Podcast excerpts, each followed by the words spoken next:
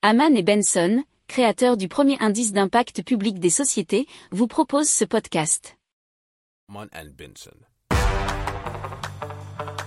Le journal des stratèges.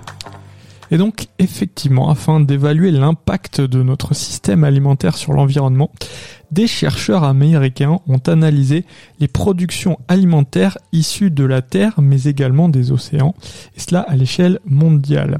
Alors, sur Terre, euh, ben Alpern, qui est écologiste marin de l'UC Santa Barbara, et ses collègues du National Center for Ecological Analysis and Synthesis ont ainsi constaté que cinq pays, Inde, Chine, États-Unis, Brésil et Pakistan, contribuaient à près de la moitié de l'empreinte alimentaire cumulée. Les systèmes aquatiques, quant à eux, ne produisent que 1,1% de la nourriture mondiale, mais représentent 9,9% de l'empreinte mondiale.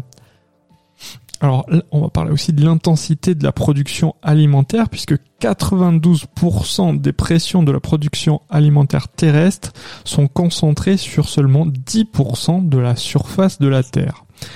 Euh, quant à l'espace dédié à la production laitière et l'élevage bovin, il représente environ un quart de l'empreinte cumulée de toute la production alimentaire.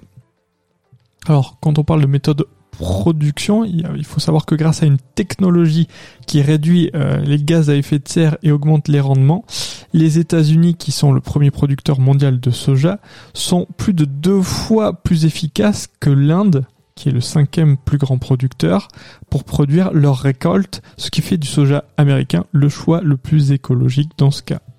Mais, euh, nous dit l'étude, il faut-il prendre en compte l'empreinte carbone imputée à l'exportation des produits d'un pays à l'autre? Si vous aimez cette revue de presse, vous pouvez euh, vous abonner gratuitement à notre newsletter qui s'appelle La lettre des stratèges, LLDS, qui relate, et cela gratuitement, hein, du lundi au vendredi, l'actualité économique, technologique, énergétique, mais aussi de l'hydrogène, et puis de tout ce qu'on trouvera super intéressant pour votre vie. Pour approfondir ces sujets, abonnez-vous à la newsletter de Haman et Benson et écoutez nos autres podcasts que vous retrouverez dans les notes de l'émission ou sur notre site internet.